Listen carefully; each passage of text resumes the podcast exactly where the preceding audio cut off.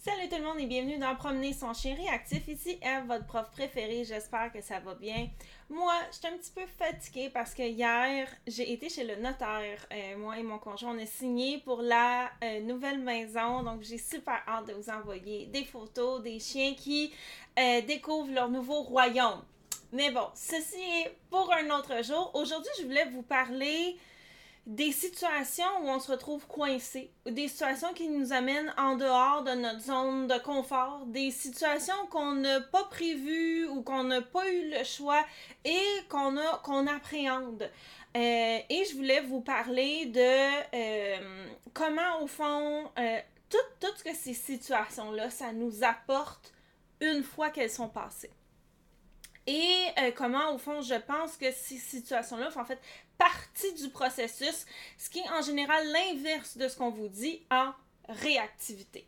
Avant qu'on commence, je voulais prendre un moment pour vous inviter à joindre l'événement. Euh, vous n'avez pas besoin d'un exercice de plus, trois éléments qui vous manquent dans votre processus de réhabilitation de la réactivité, euh, ou au fond, euh, excusez-moi, euh, je vais venir vous donner trois éléments qui sont importants dans un processus euh, de réhabilitation de la réactivité. C'est des éléments qui sont essentiels si vous voulez réhabiliter votre, votre chien réactif. Vous avez besoin de ça.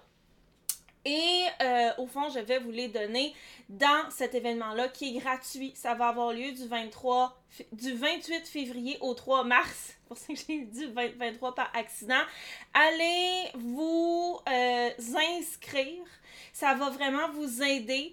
Et aussi, au fond, euh, à la fin de l'événement, je vais réouvrir les portes de mon programme Mon chien réactif. Donc, si vous voulez vous joindre, c'est l'occasion pour le faire parce qu'en général, le programme est fermé et je réouvre seulement quelques fois par année. Donc, euh, euh, vraiment, vraiment, vraiment pas souvent. Donc, si vous voulez vous joindre, c'est le moment. Et si vous, voulez juste de l'aide avec votre chien réactif, c'est le moment aussi. Donc, allez vous inscrire à l'événement. Comme je vous dis, c'est gratuit. Je vais vous donner ces trois éléments-là. Le lien va être dans les notes de l'épisode. Donc, les événements qu'on n'a pas prévus et qu'on appréhende, on n'est pas sûr que ça va bien aller ou non. En réactivité, on vous dit souvent, hein, bien entendu, de ne pas vous mettre, vous et votre chien, dans des situations que euh, ça va être trop pour votre chien ou que vous ne serez pas capable de gérer de manière appropriée. C'est vrai, j'y crois à 100%. OK? C'est pas à force, à c'est pas en forçant votre chien à être dans des situations où il est pas bien et en vous disant ben là il va falloir qu'il finisse par comprendre que la réactivité va se régler. Ça ne fonctionne pas comme ça. Ce que votre chien a besoin en réactivité, c'est d'apprendre à se sentir en sécurité.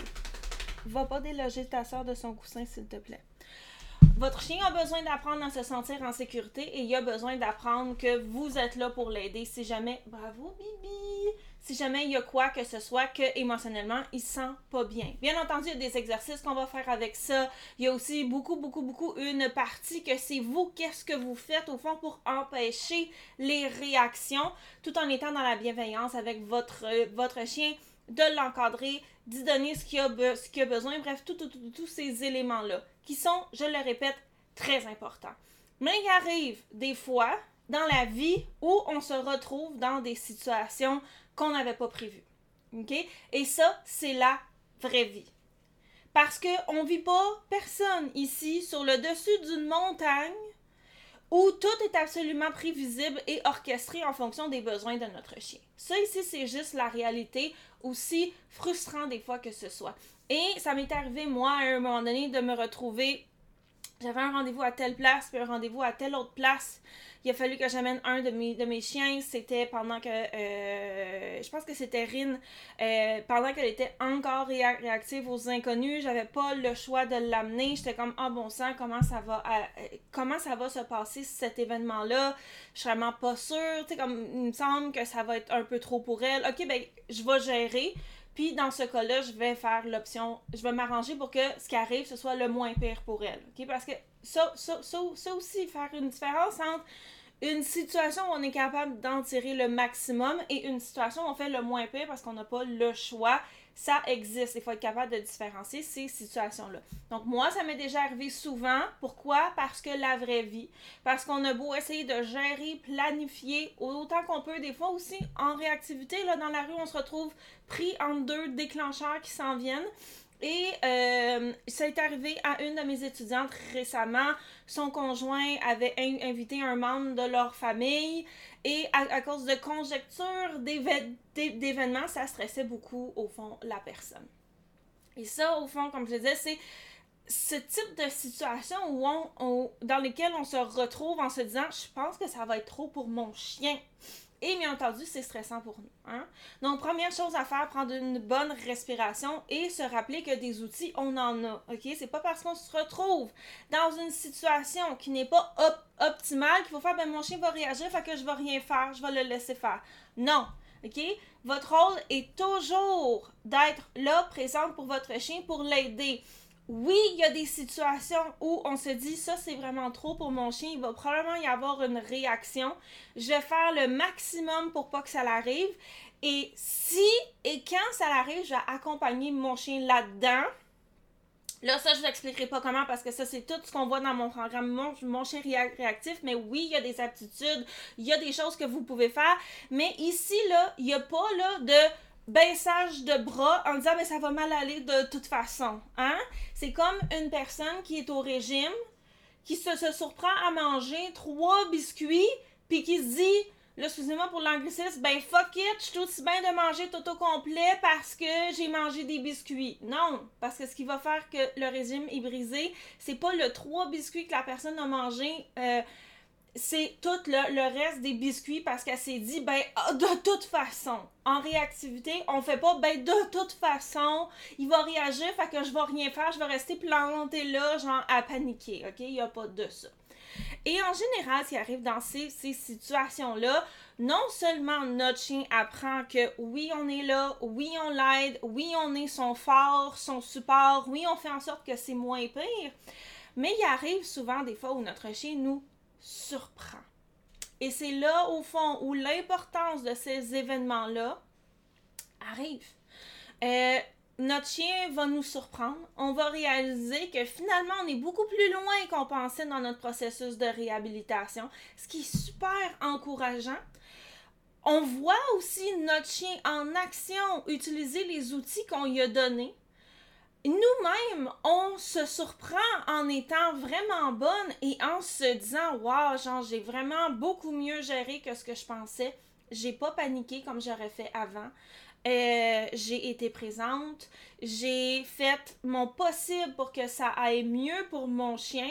Et mon chien, il a été quand même vraiment pas pire. Et je vous ramène aussi, euh, dans un des épisodes de podcast, on a parlé de redéfinir la notion d'échec en réactivité. C'est pas juste à 100% des échecs ou à 100% des victoires. Hein. Si c'est pas une 100% une victoire, c'est un échec.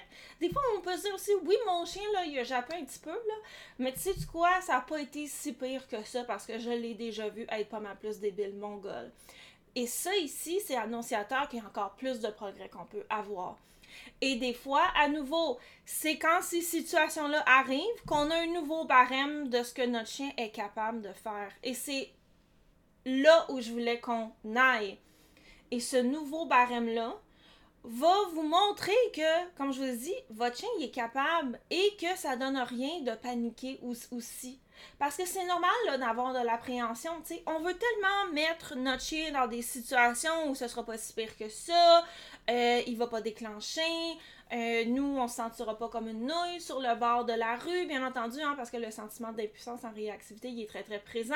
Ou dans le cas de la personne que la visite est venue à la maison, on veut, veut pas, là, on s'en met beaucoup de la pression sur le comportement de notre chien. On voudrait que notre chien soit irréprochable, même que, que, des fois, moi, ça m'est arrivé de me demander, de me, de me, de me répéter, crime, c'est normal que les chiens agissent comme s'ils étaient en vie, là. C'est pas des robots, ok? Mais à nouveau, d'avoir ce nouveau barème-là de qu'est-ce que mon chien est capable de faire, ça aide à avoir des lunettes, hein, qui fait qu'on a étiqueté notre chien. Mon chien, ça, il est capable, puis ça, il est pas capable. Et ce qui arrive, c'est qu'on a tendance à pas vouloir pousser trop cette ligne-là.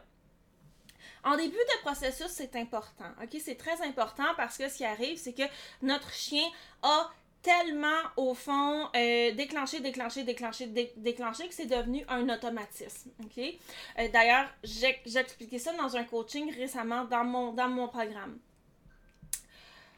Là, ce qu'il va falloir faire, c'est se mettre dans des situations où vous allez apprendre comment gérer pour pas que le chien déclenche systématiquement aussitôt qu'il y a un déclencheur pour défaire cette espèce de ritualisation-là, cette habitude-là de « oh bon, ça, j'ai une émotion, j'explose. J'ai une émotion, j'explose. » Et vous équipez, vous, à savoir quoi faire pour éviter que ça arrive, pour que éventuellement, quand le chien aperçoit les déclencheurs, hein, c'est-à-dire que ses, sens, peu importe lequel, prennent connaissance qu'il y a un déclencheur ou la possibilité d'un déclencheur dans l'environnement. Quand on parle de contact, excusez-moi, mes cheveux, ils m'achalent, c'est ça qu'on veut dire. Ça ne veut pas dire que les chiens, ça jouer ensemble. Donc, en début de processus, ça, c'est très important. Mais à un moment donné, en milieu de processus, là, il va falloir qu'on commence à repousser les limites. Sauf que la zone de confort, elle devient forte. Quand on sait que quand on fait ces choses-là, le chien déclenche pas, à un moment donné, c'est que ça devient on a comme un peu peur de flirter avec cette limite-là parce qu'on veut pas quoi? Que le chien déclenche. On veut pas retomber dans le cycle de avant qu'on commence le, processus avec les, techniques qui fonctionnent où le chien déclenchait systématiquement. Vous voulez pas retomber dans ce sentiment d'impuissance-là, à pas savoir quoi faire avec votre chien et à avoir peur de ses décisions. Donc, on a tendance à rester dans ce qu'on connaît et ce qui fait que le chien ne déclenche pas ou à peine. Mais comme je le disais, des fois, la vie va arriver et euh, il va falloir qu'on euh, mette nos, qu'on retrousse nos manches, puis qu'on mette nos bottes de grande, de grande fille et qu'on aide notre chien là-dedans. Comme moi qui avait des rendez-vous. Euh, si votre chien, par exemple, a rendez-vous chez le vétérinaire, des fois, il y a des choses qu'il n'y aura pas le choix, donc il va falloir qu'il ait contact avec des étrangers. la personne qu'elle a eu de la visite à la maison, puis que, tu sais, à un moment donné, c'est un peu gênant de dire au conjoint comme non, ta famille peut pas venir à cause du chien. Donc, veut, veut pas, il y a une certaine négociation aussi. Et donc, on va utiliser ces événements-là qui arrivent pour établir un nouveau barème de qu'est-ce qui est possible ou non, pour défaire cette espèce de zone de confort-là que notre cerveau est programmé à nous garder dedans. Parce que la réhabilitation, là, au fond, ce qu'on veut, en ce moment, là, OK, votre zone de confort, elle est là. Puis, vous, vous essayez de bâtir une zone de confort proche des déclencheurs, OK? Ça, ça marche pas. Je vous le dis d'avance, ça fonctionne pas. Ce qu'on veut faire, c'est trouver la zone de confort de votre chien. Solidifier cette zone de confort-là, où là, cette espèce d'automatisme de déclencher va arrêter. Où là, vous, votre espèce de désespoir et de sentiment d'impuissance de je, je sais pas quoi faire, genre j'essaie des affaires, mon chien fait juste continuer à exploser, et l'espèce de ben fuck it, ça va être de même, hein, euh, on veut, on veut, on veut plus ça. Donc, solidifier la zone de confort sert à ça. Et là, progressivement, on va l'agrandir. Et au fur et à mesure qu'on l'agrandit, bien entendu, on va la resolidifier. Hein? Et ces événements-là et va nous forcer à comme essayer de voir est-ce que j'ai tellement solidifié aussi ma zone de confort que des fois j'ai un peu trop peur de l'agrandir. Bien entendu, on veut pas se mettre systématiquement là. Le message, c'est pas d'aller se mettre dans des situations qui sont trop pour notre chien puis qui explosent qu'on est comme ben elle, avait dit que ça mènerait. OK? On fait pas ça. Mais éventuellement ça va arriver. Et le message est le suivant, c'est pas la fin du monde. Je vois beaucoup de gens qui capotent parce que la vraie vie arrive, OK? Et oui, il y a des choses qu'on peut faire pour atténuer les effets de la vraie vie. Mais la vraie vie va arriver d'une manière ou d'une autre. Pourquoi? Parce que comme j'ai dit, on reste pas sur le dessus d'une montagne tout seul avec notre chien réactif. Et plutôt que de voir ces événements-là comme des bris de protocole, comme des bris de vos entraînements, comme des événements qui vont obligatoirement provoquer des rechutes, puis que, ah bon sang, c'est pour ça que j'y arriverai jamais.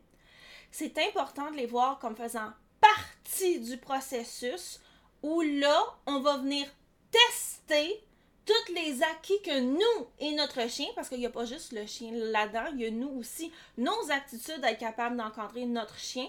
Donc, venir les tester sur le terrain. Où j'en suis rendu?